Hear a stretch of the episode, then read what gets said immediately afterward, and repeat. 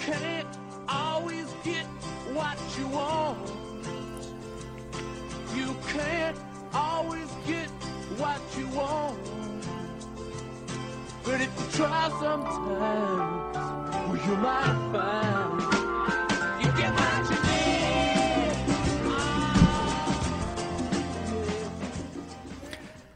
Welcome to Visionaries. I'm John LaBelle, your host. You'll find us on prn.fm Mondays at 10 a.m. That's if you're in the East Coast. If you're somewhere else on the globe, since we are on the internet, uh, some other time on Monday. And you'll find our back shows in the uh, Progressive Radio Network archives at visionaries.podbean.com.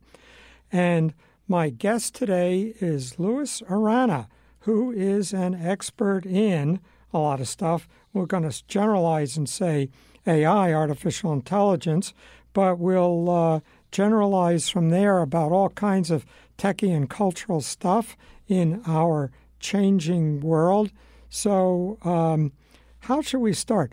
Luis, uh, let's just start with a little bit of an overview of who you are, how you got in artificial intelligence, and what uh, AI is. Uh, you know, the, the talking about myself part is always uh, the worst part of any kind of interview because. Sorry about that.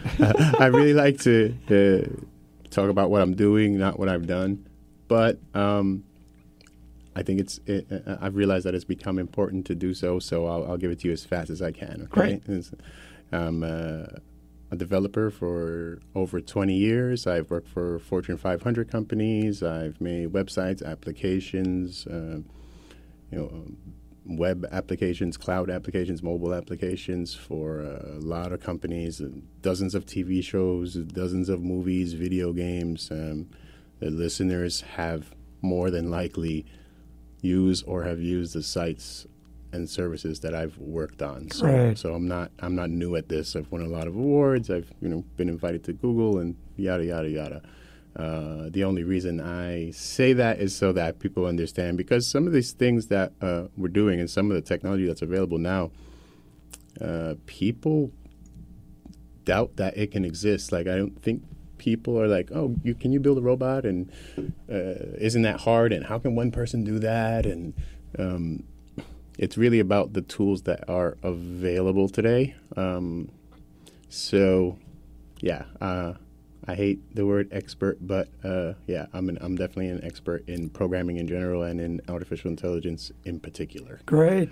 So, yeah, when you said uh, build a robot, one of my colleagues has robots walking around his office, and he, um, the vision system, you know, just a couple of years ago might have cost ten thousand dollars, and now you buy a Microsoft Kinect and take the Right. uh, the vision system out of it and put it in your robot. Put a, a, a Raspberry Pi in there, and you're all set with I these. do, I do uh, a lot. I have multiple of the, both of those uh, in, my, in my lab. Yeah. Great. So, um, so what we wanted to talk about today is, uh, you know, we could talk about all kinds of general ideas about artificial intelligence and stuff and the, these new technologies. But uh, Luis is working on uh, an interesting concept of how can you sort of use these to radically make the world better for a lot of people. And you've described you're working on products in education, medical, and humanitarian. So let's go through those and what are some of the products? What are you doing in educational, and how might we see the world very differently through these technologies? Uh, well, uh, after that kind of illustrious career I, I mentioned earlier, um, I, I, I kind of walked away from that a few years ago to focus specifically on artificial intelligence because something I've always uh, been interested in. Um, and through that process over the last three years, I've, I've built an AI framework and founded a company, uh, founded an organization called uh, Robots Without Borders, which is robotswithoutborders.io is the website. Um, and the object is to uh, use existing technologies, uh, not not so much things we're inventing, but new ways to use existing technologies to handle uh, jobs that are in desperate need in, say, the third world or even a lot of places in the United States. And so uh, we have three main lines of, of, of products for that educational AI, medical AI, and humanitarian AI. Uh, they're all interchangeable. That's why I call it a framework. Um, you can your robot can be a doctor and a lawyer, let's say, or it can, it can education may be part of the humanitarian relief. Uh, so um, all of these artificial intelligence modules are interchangeable with each other. Uh, there, there's a um, uh, couple of stories from a while back. I should look up and see how they've been updated. One was an Indian computer scientist who put at that time, maybe it was before tablets, but built a computer into the wall, outside wall of his laboratory, and watched kids uh, come by and teach themselves, you know, how to use it. And um, his contention was that uh, in nine months, uh, anybody anywhere in the world could teach themselves uh, to handle English, you know, at the level of a of a uh, uh, an office secretary. Another story told by the guy who founded the MIT Media Lab. Oh, I'm a big fan of those guys. Yeah, what was his name? Um, anyway, he was working with a project where they took tablets and put them in the middle of the Kalahari Desert for kids. Mm. And these were kids who had never seen anything in English, you know, not even on a on a, uh, a fuel can or something like that. And the question was, how long will it take them to teach themselves English? And they were kind of disappointed. They didn't learn English very quickly, but they uh, they had turned the cameras off so they could the, the, the researchers could use the cameras to mm-hmm. watch the kids. The kids hacked the system and turned the cameras on so they, they could use them. so there's this um, really rapid uh, potential for self learning with the tools as simple as a tablet. Mm-hmm. Uh, so I was a big fan in the 90s when the uh, Bill Gates and other co- other companies launched the XO laptop program and the one laptop per child program, and uh, you know, uh, unfortunately, it was only partially successful. Um, so what I've done now in 2017 is build basically a software version of that. So no matter what device you have, uh, very retroactive also. So you know, our system can work on Windows 98 if you need it to, or even on a non-smartphone by communicating through text through a phone cool. number, uh, and just do this all the thinking and processing on the internet, and it just texts you and answers your texts, and essentially you're having access to you know this much more powerful uh, system than could ever be achieved just on your phone. Um, well, you know, interestingly, um, the one laptop one laptop per child uh, tried to make a laptop for hundred dollars, mm-hmm. which was very difficult when they started. What about fifteen yeah. years ago? Today, we're just about there. But actually, as I recall, Bill Gates was not supportive because he said it's going to be the phone. mm-hmm. They're going to have, and right now, you know, two thirds of all Africans have uh, phones. Right, so right. it's a he, common like misconception there. that the poorest people in the world don't have phones. They have phones and they starve to death because it's a lot easier to get, you know, ten or twenty dollars to buy a cheap Chinese made in China phone than it is to feed your family for twenty six dollars a month every month. Uh, right. and, and also, uh, you know, we send a lot of our trash to the third world, um, and you know they get our scraps, which is why it's important for us to work on older phones and older computers because a lot of these guys, and they're brilliant. I've seen some just amazing minds come out of, you know, places like uh, Nigeria where you know people build their own windmills and solar farms, and you know give themselves cell phone access and internet access like that. That creativity with no resources. Um, are those are the kind of people I want to help with this technology. I think the $100 laptop um, failed because it's a piece of hardware. Remember, now we're talking that's four months' salary. That computer could be used for something else, for somebody else to make a job or run a business or you know whatever they're trying to do, and it just wasn't. It was being diverted from the children. Then you have penetration. You have corrupt governments that take the equipment. Um, so this software-based version just kind of knows you the way your Facebook knows you, and the way you can log into your Facebook from different devices and do different levels of, of things. Cool. You know, uh, except this is your teacher, your doctor, and people can't steal it from you. You could just log in on, from another device, and you know you have your teacher again who remembers last week's lesson. So, for listeners who haven't had an experience I had a couple of weeks ago, um, I've always had, well, my first smartphone was the iPhone 3, so I didn't get the 1 or 2. Um, and I, I actually wasn't anxious to get it. I had this beautiful Motorola clamshell flip phone, but it stopped working because it was analog. You know, it just wouldn't work anymore. But so I'm used to these phones being expensive, and you pay for them through your program, your your monthly, you know, uh, access fee. So uh, a couple weeks ago, I wander into a Staples, and I'm just wandering around while my wife is shopping elsewhere, and I see a whole board with these phones sort of stapled to this display, and I'm looking at the phones, and I'm seeing prices from ten dollars to eighty dollars, and I'm thinking, what are these cases? What what? And I'll look again. I said, oh my God. These are smartphones with video screens for as cheap as ten dollars. Right. Well, any And any like, any given Dollar whoa. Tree has items that used to cost you know fifty to hundred times more just thirty years ago. You know, like uh, all the high end gold tipped stereo wires that now you could buy at the dollar store, and you know all those kind of things. that They sell solar powered little gizmos. I mean, that stuff was expensive at, at one time, and just efficiency and scale of production, you know, bring eventually everything down to zero. I mean, uh, So my grandkids will buy the equivalent of the f- of my new iPhone for a dollar in the dollar store and throw it away at the end of the day, probably. So you were talking earlier when we were chatting about um, automation, and there's this, you know, big discussion now about jobs disappearing because they get automated. And if we think of something like um, automobiles, it's true that uh, United States got shafted. So you know the Japanese can sell automobiles here, but we can't sell our automobiles in Japan. So how's that fair trade?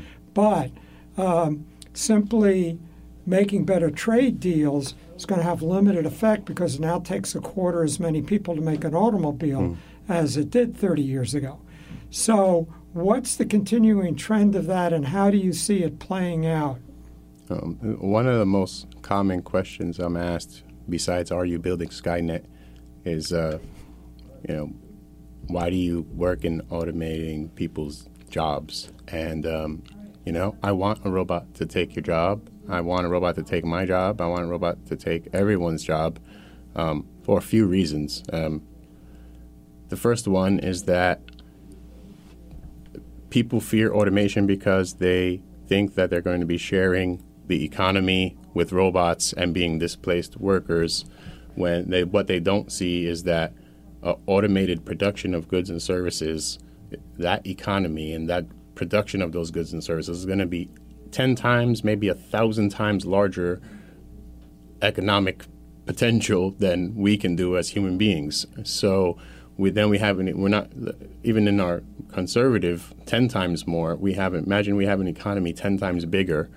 We could please the right and the left by cutting taxes in half, which will make the right extremely happy, and also by funding all existing government programs at five times their current levels, which would make the left happy, and um, and it, it would be sort of a push into this age of abundance that we we talked about earlier. Um, so the first reason is just a simple economic one. I you know want to better libraries and schools and fire departments and highways and roads and uh, you know all of the kind of things that come from a larger economy. Um, uh, secondly, is, is something that a lot of people overlook is that um, we have to ask ourselves a question. I think the time has come for mankind and society in general to ask ourselves this question of does a person have a right to eat and live without contributing directly to the profit of a corporation or a government? Because that's what we call a job. Um, you're does a disabled person have a right to a quality of life? Do people deserve to sleep in the street? Do children deserve to starve? You know, regardless of where in the world they are, because they're not directly contributing to the economy, and and that, to me, it's people overlook it because you know it's a small percent of the population, maybe fifteen percent of the population in the United States is under the poverty line. So it's easy to dismiss those 15% as is their own fault or they did something wrong or they have bad luck. Um, so I think that we now we have to start asking ourselves as that unemployment rate goes from 15% to 30% to 70% to 90%. Um, what do we want to be as a society? Is this even necessary? The human humans evolved to be hunter gatherers and not to sit in a box, you know, for, for, for most of their lives. And um, I think there are better things to do with our time. Number one, you'll have work, but you'll have people who want to do, like you want to do this radio show. I want to do robots. If I go home at night and I have a bed to sleep in and I have food on the table and I have my little laboratory and my equipment, um, I'm not going to stop doing that. I, I, I have and will do it for free. Um, and that leads to a more creative, dynamic work environment because everyone wants to be there. The people in the library love books. The people, you know, in offices love serving uh, customers. Um, you'll just see a, a, totally different kind of people make their work ethic. And I personally think the answer to that question for me is is yes, a person does deserve certain inalienable rights from birth. Um, you know. Uh, society expects me not to, you know, fight my neighbor for resources and break any laws, and I didn't sign the Constitution. Like, has been put upon me, and so there needs to be a social contract and a social safety net in exchange for my, you know, participation in in government.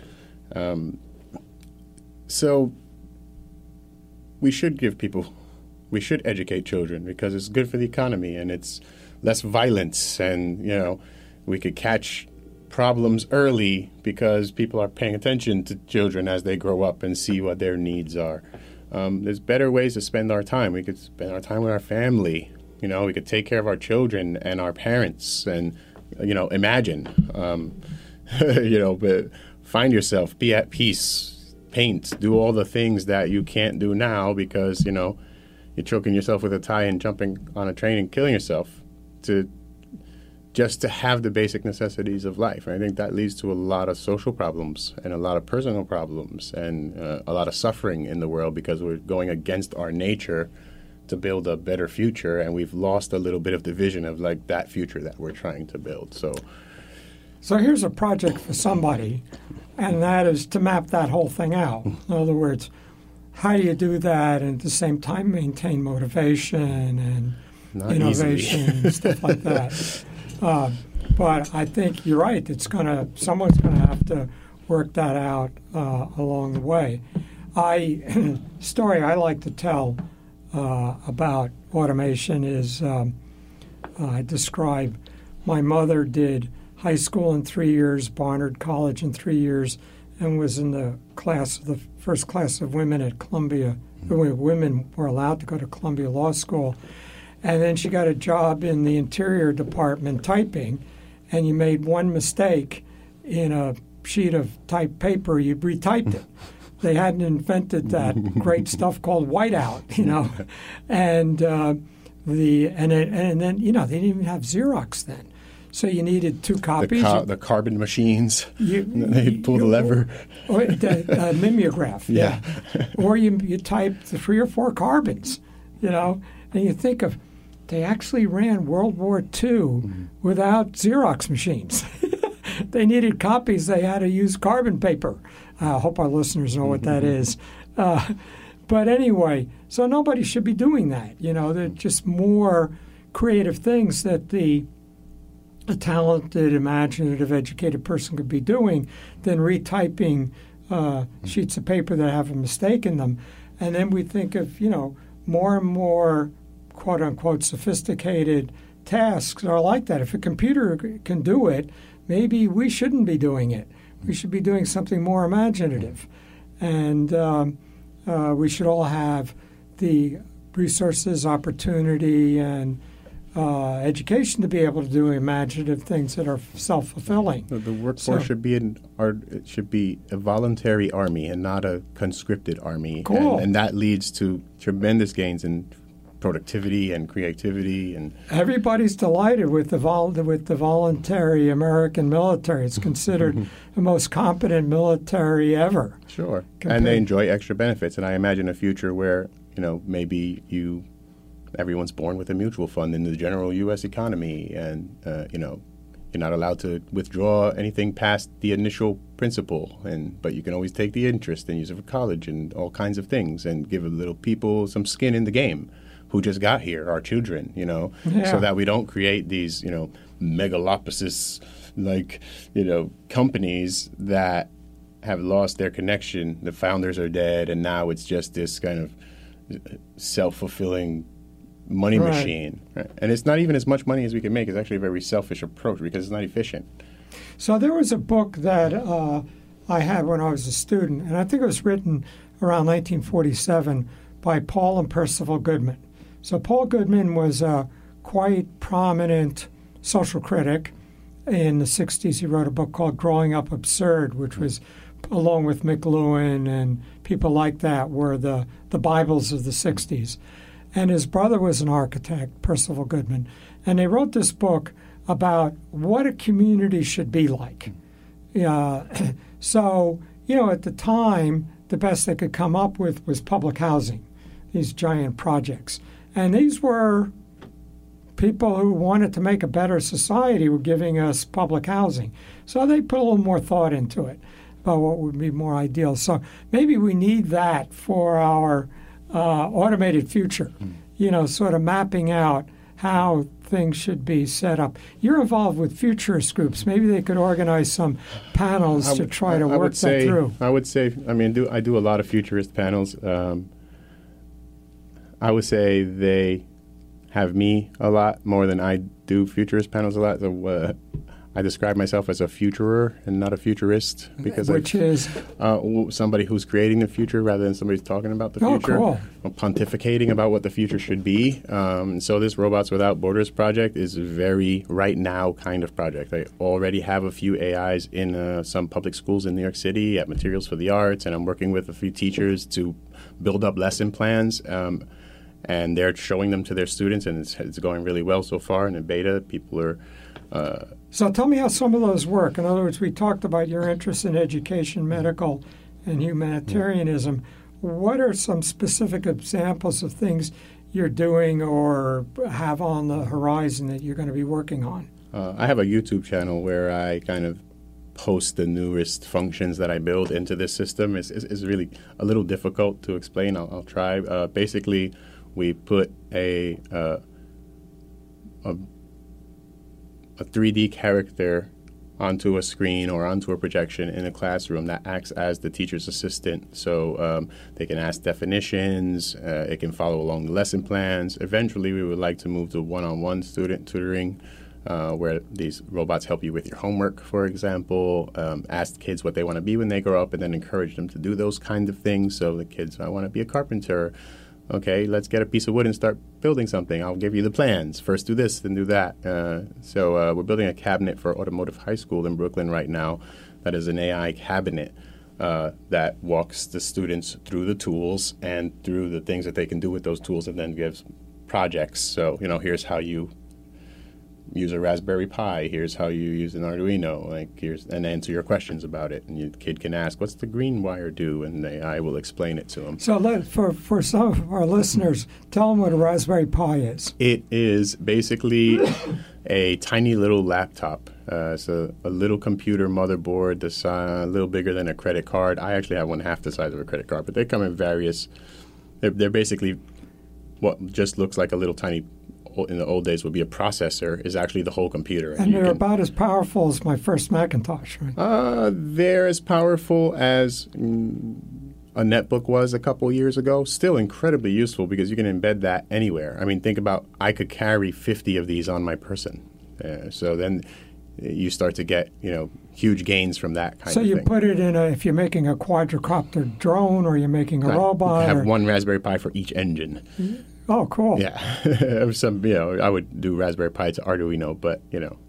Uh, the point what's is that they're small enough and light enough to even think about putting them in a quadcopter, which is you can't do with a laptop or a phone. So what's an Arduino what's the difference between that and a Raspberry Pi? So a Raspberry Pi, think of it as a mini computer, just a little tiny laptop. If you plug a little tiny screen and a little tiny keyboard and a little tiny mouse, you can use your little Or tiny Windows in- or Linux on You it. can plug in a big keyboard. Right, right. But like, yeah, I've done it with little ones too. You can you can make a tiny computer out of this thing, and the, the whole tiny computer setup is probably fifty dollars or so. So they're very cheap. Uh, Arduino is more of a uh, motor sensory thing. That's where you would plug your sensors in. People use them for home automation, motion detection, range vision, and so when you combine those two things together, then you have a computer that can control things, and that's what the like Internet of Things is. Each your toaster has you know this technology inside of it and can go online and knows remember how you like your toast and you know press the stop button for you that kind of thing. Arduino controls motor function and Pi- raspberry pi is a little computer that can control mental function. So here, here's here's here's uh, a little suggestion from the two of us, and that is, uh, sometime around the third or fourth grade, kids should be, you know, playing with these things. i don't think there is an early enough age Yeah, i so give that them to my babies as long as they don't have toxic components well, you, you don't want to put them in their mouth, right?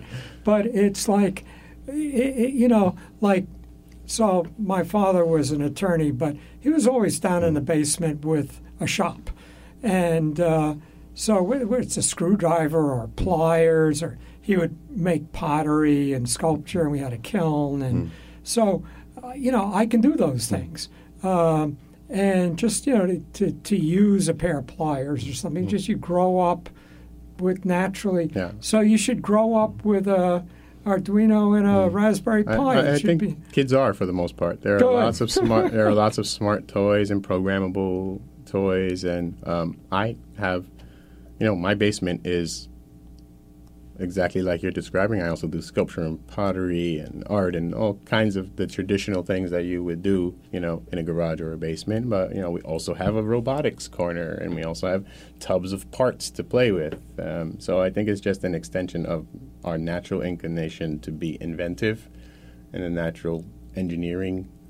You know, yeah well, I think that there have been engineers throughout the ages, like Leonardo da Vinci. You know, uh, you don't need the technology to exist to invent the technology. That's kind of the point.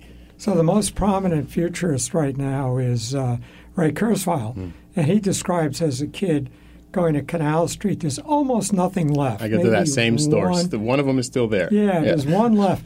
But when we were kids, you go to Canal Street, and there was just store after store after store of Hacker's Paradise. Yeah, yeah, love of just days. electronic parts. And they would put boxes of them out on the Mm-hmm. sidewalk in front, like anything in this box, one dollar. That the, the one that's still open is on Canal Street and Sixth Avenue. That one there is still open. Next to Canal Plastics, there's a place that does uh, surplus electronics, and yeah, they'll sell you anything. Uh, and it was great. Yeah, you could get sensors in there. You get you know weird odds and ends, and buy hair dryers for experiments. And uh, thankfully, there's still one place left that does that. Right. And one of the reasons they're gone is many of those functions are now in software rather than in hardware. So mm-hmm. in a way, you can say all that stuff has been replaced by apps. Mm-hmm.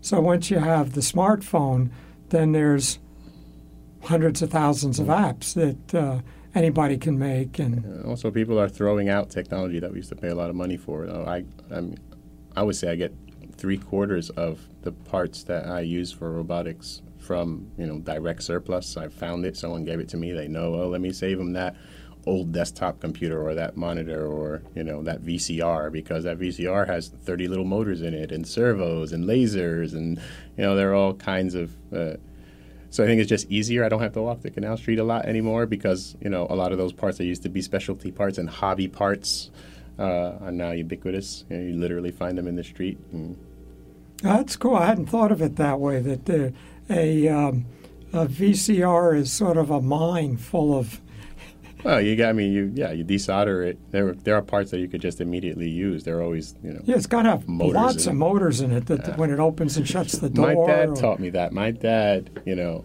only had a, a partial education. Uh, he was a, a, mechanic for a lot of his life, and um, he taught me that you can open anything and see how it works. Uh, you can't always put it back together, but every everything is you know you can break down anything. Don't be scared to like open your TV and see what's inside. And you know it's a it's it's a whole new world. And people tend to see an object as an object. And if you have the engineering eye, you tend to see an object as you know 50 uh, objects. So I'll tell you, I'll tell you a little story about that.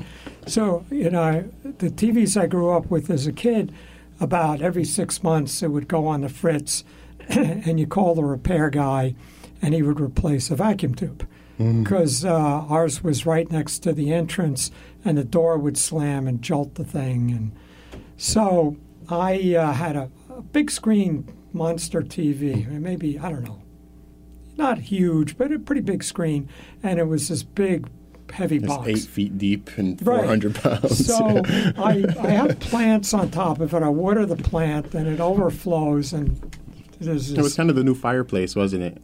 Yeah. Sound, and it went blank. so it was still under warranty. Guy comes. I said, I watered. He says, Don't tell me that. That voids the warranty. Opens it up. Inside are two things this huge tube and a board about four inches by eight inches. That's all. the four eight, that's the TV. all those tubes and wires and the TVs when I was a kid is now this one little board. Yeah, it's, it's, the phones are the same thing. I, I open phones sometimes and I'm like, oh, I remember when this took up, you know. When there was stuff in there. I remember when this was a square meter of, of, of electronics and now it's all yeah, look at this tiny cute right. processor, tiny cute battery. so, so what are some more of your projects and uh, in education, medical, and humanitarianism? Uh, so the idea with the educational is to field test it here in New York City, um, and then when we feel that we have something that is you know a, a, finished usable product, which is actually very soon in the next coming months, I would estimate, then to start giving that technology for free to people who need it the most in the world, uh, so that uh, you know a village without a teacher can ha- can use the teacher's assistant as their teacher and fill in the gaps. Uh, so, how would this be different from Khan Academy, for example? What's Khan Academy? Oh, Khan Academy is it's a famous story where this um, uh, hedge fund manager named Khan was uh, had a niece who was having problems with math, so he made little how-to YouTube videos. They put them on YouTube just as a way to communicate them to her, and it's now a multi-billion-dollar operation. it's probably the biggest online education thing uh, up there, competitive with the big, you know, edX and all that. Yeah, yeah. And uh, so, for example, um, uh, of course, for practical stuff, if I say, how do how do I set up a playlist on for my YouTubes, you know, so they're not just scattered. Mm. Or recently I was doing something and it involved matrix math. So if you've got a, two grids of numbers, how do you add them or multiply them? And matrix algebra is sort of interesting. A very crude version was invented by, I think, Heisenberg to um, for handling quantum mm-hmm. theory, and Schrodinger did mm-hmm. it with his uh, his uh, wave equations. Mm-hmm and it turned out to be equivalent. So how does this work? So you just put, you know, matrix multiplication in YouTube and oh, you know, you watch a video, guy shows you how now, it works. Now with this system it's even easier than that. You literally just ask the robot explain matrix math to me and it'll continue cool. to, to, to, to, go on and on about it until, you know, you move to another subject. Uh, and that's the idea. Uh, and sort starting, like starting Siri, simple. Right, right, right. Like, like Super Siri. Um, because Siri's limited, and Siri a lot of times will just be like, "Here's the website." Like, oh, I could have googled no. that. you know, doesn't, she doesn't actually often give you the answer. She points you to the answer. She says, "I found two pizza places near your yeah. location." We're waiting for it to be able to do more than that. Although an interesting one recently, um, uh, now it's uh, about a month or so ago. There was a cover story in the New York Times Magazine section on Google Translate. Mm and it was how they use neural nets to update it. So I took a paragraph of English and I went to uh, Apple's Translate app or Gizmo or whatever it's called, and I put it in, took English, translated it to Chinese, translated back to English, and it was gibberish. It's Yeah, not very yeah, good. Yeah. Then you do it with Google Translate, and it comes back perfect. And Google a few months ago passed the level of human transcription. So that means it's actually better at translation than a human translator. Well, and they've done it now for I think six languages, hmm. and they've got a hundred more to go that they'll be working on so on. now there's an API that you use as a service. So that's one of the things that my robots will look for. Like if you're speaking Portuguese, it will literally use the Google API and be like, translate it, then take that text and you know translate it back so that they have a way to communicate through various languages. So the cool thing is the interlinkability of all these things. You don't have to do everything from scratch. Right. You know, I was uh, I had uh, set up a, an online service for a client just before the internet hit. You know, just before uh, the Mosaic browser, and so we used um, we were using uh, bulletin board software, and my techie was very capable. Oh, BBS. Yeah. yeah. So, but my techie would say, uh, so we we set up our first Cisco r- router. He says, okay, so we download Apache, we do this, we do this. Like all these free components are just there, uh, and uh, now there are a thousand times more of them and more capable. I, I would argue that the many of the technologies that I'm using to do these humanitarian educational type of AIs existed already and have existed now for a while. People ask me sometimes like, "How do you beat Google in voice recognition?" Or like, if you could save so many people with this technology, then like, how come DARPA hasn't done it? How come Microsoft hasn't done it? And and the reason, uh, and you know, I, like I have a really long corporate background, and I've I've worked on multi-million dollar projects. I've done like you know security that was highly sensitive for Citibank's website, things like those that you know that there are seems to me when I was in the business to be just an almost infinite amount of money that you know just to solve that problem. Um, and I moved to AI, and I just became poor because no one really. So these corporations are. Their goal is to make money, and they measure their success in how much money they can make, not how many lives they can enrich, not how many children can educate, not how many you know lives can be saved in an emergency. Um, and and I've really over the last several years kind of changed my perspective of success. Um, so I rely a lot on crowdfunding, and you know I just do it anyway. Like I'm just willing to do it because I want the technology to exist. So at this point in our show, let's take a quick detour, and uh, if people want to follow up on what you're doing, get involved with crowdfunding some of your projects, where do they go? Uh, robotswithoutborders.io is the uh, website I recently launched. To uh, there's lots of demo videos on there, probably 25 or so right now, and Oh, I add more frequently. And it kind of explains each project in detail and what we're trying to do. Um, and it's 100% volunteer and 100% nonprofit, and uh, uh, yeah, it's not easy. So yeah, I mean, yeah, any any small contribution really helps. But uh, I mean, at the end of the day, I'm not a big fan of fundraising and venture capital in general. I don't have a lot of faith. I fully expect that you know every crowdfunding attempt I make is going to fail. I think I, I'm just willing to do it anyway, and that's got me a lot of notoriety. Um, uh, but like I say, I really do. Uh, you know, at my core, I would re- I would not want to be rich in a world where other people are not rich. I want to live in a world where uh, we're all equally rich. Or and so I rather than personally enriching myself, I can make a lot of money for myself, or I can enrich everyone's life a little bit. Then I think that that's the more important, you know, avenue to take. And you know, at the end of your life, when you look back on what did I do, I don't care if it was a BMW or a Honda, but I do, you know, remember that. Remember those people. How many? Uh, so, I want lots of people at my funeral. That's how I measure success. How many people show up to your funeral? So, so talking about a lot of people, uh, these people are involved in being rich, but uh, there's something called Singularity University, and um, uh, encourage our listeners to go look them up.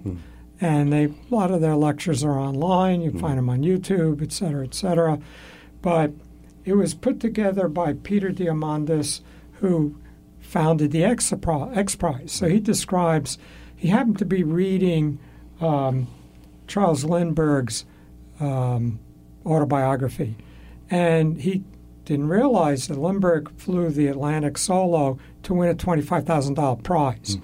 and it was a very effective uh, device on the prize giver because a lot of people spend a lot of money. Sure, they spend thirty dollars to thirty million to spend yeah. win ten million at the end. Right. So he founded um, something called the X Prize, and its first project was a $10 million prize for whoever could go into or go launch a spacecraft and then reuse it. And that will, you know, within a relaunch within a week. Mm. And that would mean we've entered the era of regular space flight. And now there are lots of people doing that. But uh, they've got many more of these now for tricorders and oil cleanups and stuff like that. But then he got together with Ray Kurzweil and they founded something called uh, Singularity University. Now, the um, I'll use a nasty word. The greedy part of it is uh, their sessions are for high paying corporate mm-hmm. executives mm-hmm. who go off for a couple weeks. Mm-hmm. And now, one of the advantages of that for people who can afford it is that you hang out with other, you make good contacts mm-hmm. at those things. But as we see with TED, uh, they can also make it available to everybody uh, when they put the lectures mm-hmm. online. But the uh, the the way they like to describe their projects at Singularity University is while you're a student there, you come up with a project, and your project has to make the lives of at least one billion people better. And uh, so, an example of a project like that, which hasn't really panned out, I occasionally. Well, I have a question because I feel like Shoot. I'm. I feel like I that is also my mantra of like that's how I wake up in the morning of how do I make a difference in a billion cool. people's lives.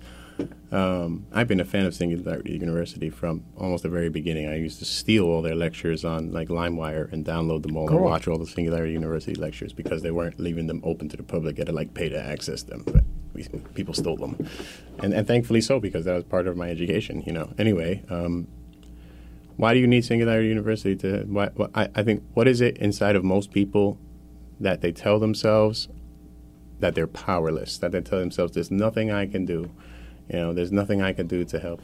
There's nothing I can do to succeed. Uh, yeah. So I just feel like I, I, I, wish, you know, like I said, I've been a huge fan. I wish I could go to Singularity University. I can't. I'm not in enough. I don't have the money to do it. But I couldn't even afford the books, most likely.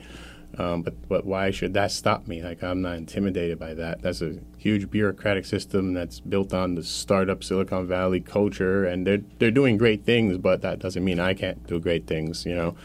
Um, so you know, I would I would like be a part of that organization. I've always looked up to them. Like I said, if they send me a scholarship, I'm there tomorrow. My thesis is already done, so uh, you know it's going to be a long party college for me. Um, but uh, I can't. Uh, that's not going to. I don't need them to have the goal of making the world a better place. Well, also, that's my personal goal. Yeah, and and we can. Uh, I mean if you and I wanted to, we could start an organization as soon as we get off the air and say, we're, you know, we'll find some place that'll lend us a uh, space. I would like to we'll see meet once a week. Singularity University. And we'll start inviting speakers, to, and we'll start, you know. Yeah, we, and, and we do that. There's a good. I'm part of that, and you're part yeah. of it too. A huge grassroots organization like the Futurist Sessions and Life Extension people. I mean, I you know, New York City definitely the new counterculture the kind of subculture is uh, technologists, and a lot of us think this way. I'm not the only person. There's a whole, you know, fight club of guys who think just like me. How am I going to make the world a better place in a big way and not in yeah. a small way? So one example, and it hasn't been panning out, but there's a very interesting guy named Dean Kamen, mm-hmm. and Dean Kamen came on the scene as an inventor. He did uh, wheelchairs that'll go upstairs and he did the. Um, those are great. I love that. He did a, a portable uh, dialysis mm. machine, so kidney patients can climb Mount Everest. I, my literally. mom needs that right now. I'm literally oh. in the. Uh, oh. I'm getting tested to give her one of my kidneys right now. Uh, give me so, a little portable dialysis tomorrow. Right. So he um, infamously is the inventor of the Segway, which is and do you die on that too? well, no, but it's a really interesting case study because uh, if you remember a few years back, the hype around this thing that mm-hmm. that Dean Kamen will be announcing one of the greatest mm-hmm. inventions of all time that will totally change all mm-hmm. of life. And his biggest backer is Steve Jobs, who says this is the greatest invention. You know, what's what is it? What is it? What is it? You know, and and it turns out to be, you know, a- hand pushed lawnmower that you stand on. and uh, even Steve Jobs, when he saw it, said, "Couldn't you have made it look a little cooler?" But the idea was it would be something in between walking and the automobile. And you stand on this thing, you zip around, battery powered, uh, on and on. It didn't catch on. So there's all kinds of analysis as to why, which is interesting business analysis. And part of it is Dean Kamen's personality, which is he's not good at working with other people. But then he comes up with another one, which was called Slingshot. It's the size of a dorm room refrigerator. It runs on any fuel, like cow dung, anything, and you put raw sewage in, and medical grade hmm. in, injectable water comes out.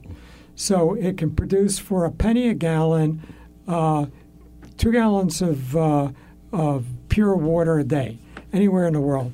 So he got Coca Cola to back him. They made several thousand of them and put them around the world. Uh, and they're prob- apparently it's not working as well as they had because I haven't seen in the past three years that it's took off.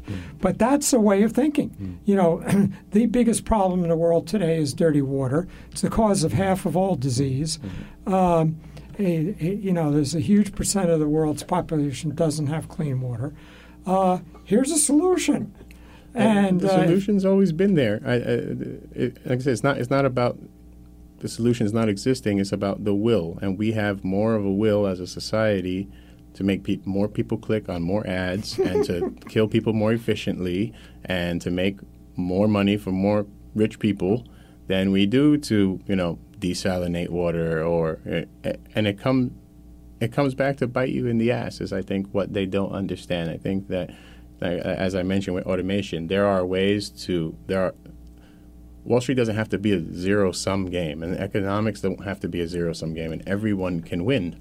Uh, but people just have that competitive mentality of I gotta, you know, uh, capitalism. Um, not that I'm totally anti-capitalism, but it's an evolutionary survival of the fittest system. Yeah, but look, you know, and sometimes in the long run it works out. Like you're talking about smartphones, that oh, so the the first portable phone was three thousand. No, was it three or four thousand? Three ninety When. I was a bike messenger as a young man, my deliveries, and I had to get bonded to do this, a lot of them were carrying a flip cell phone in a like secured case with a padlock from one business to another business. That's how valuable cell phones are that they mm. would pay a courier to go get this phone and even then it was like locked and the courier couldn't get into it and it wasn't that it was sensitive information it was that it was valuable technology and they treated it like Right. delivering gold because it was expensive as gold and now there's there's you know you get good ones for forty dollars, and they're as cheap as ten Yeah, dollars. now every kindergartner has one, or they're right, not cool. right, Yeah.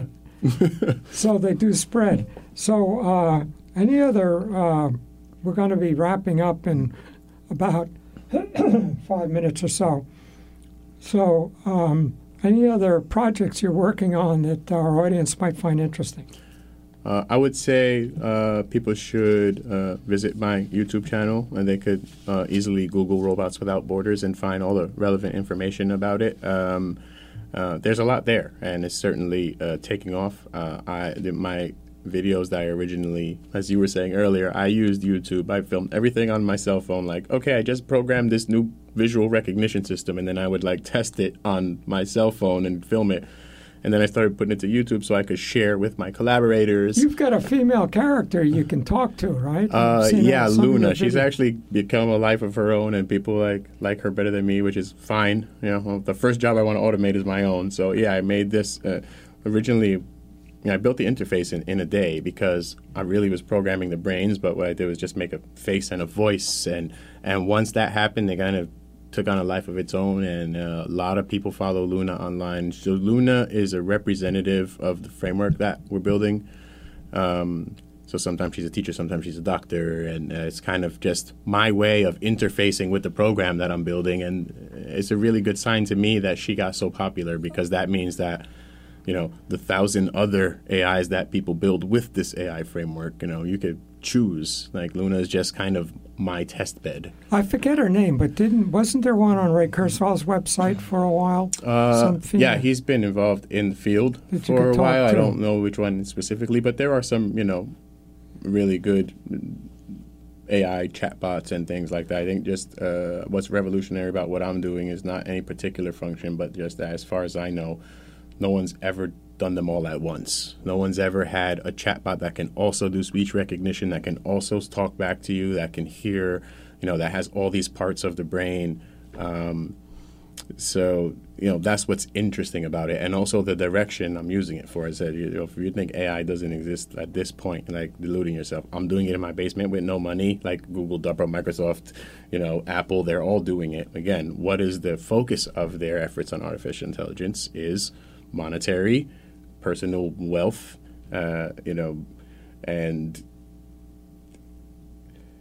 better killing machines and drones and automated weaponry and better intelligence and those kind of things. And um, you, all you have to do is use those existing technologies and just point them in another direction. And suddenly you're like, oh, look, these powerful tools have been developed. How can I use this to help someone in need? And, and it becomes a simple solutions. Then, then they're just engineering problems. So I think it's uh, not a not a lapse of technology and intelligence, but just a lapse of, of will. And as I said, people, you know, we could have solved a lot of the problems in the world long ago, and there's enough food to feed everyone on the planet. We just don't distribute it efficiently or fairly. Uh, but mm, you know, automation is inevitable, and automation will lead to a society where it is distributed more efficiently and fairly. And that's not taking away from the rich and giving it to the poor. It's making the rich richer and the poor richer. That's that's the goal for everyone to benefit. It's you know it's interesting how some of these things we have achieved, uh, and we don't even think about it. If we say it's a value to be able to have a book and read a book, uh, books once cost money, and I have a book in my bag right now What- about AI. so you you might have a hundred books on your cell phone. right. Well, I have more than that. Yeah, and uh, if you you know I have Subway, though, you know, it's nice to have a book and Yeah, but so here's something that was once a material thing that cost money that was limited in its availability, and now, you know, as we can get used books from Amazon or you can have uh, Kindle books on our on our phones, uh, ebooks on our phones. Uh, suddenly, that is no longer scarce. right. So you just sort of move down the line. But we forgot to share it with the people who could benefit from it not being scarce the most. And so it is scarce in some places, and not because of an inability, but because of a lack of understanding that, hey, why don't we give these books to people without books, people without paper?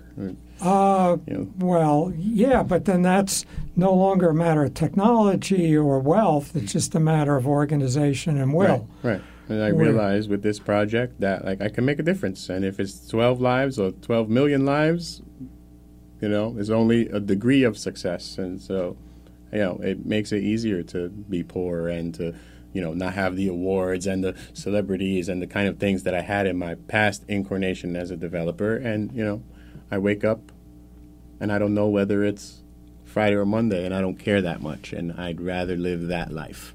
Yeah, that's great. I'm, I'm, a, I'm an academic, and I get to do that over the summer. Yeah, I have to look at the calendar because you know it's not a you know I, I wake up on Sunday morning like oh I got a new routine I want to write into you know I guess I got a new way to do something and it's you know and this is what I want for everyone why I say automation is a good thing because I want everyone to wake up in the morning and say and do what they want to do that day do what they have to do that day not not what they must So we move from scarcity to abundance, right?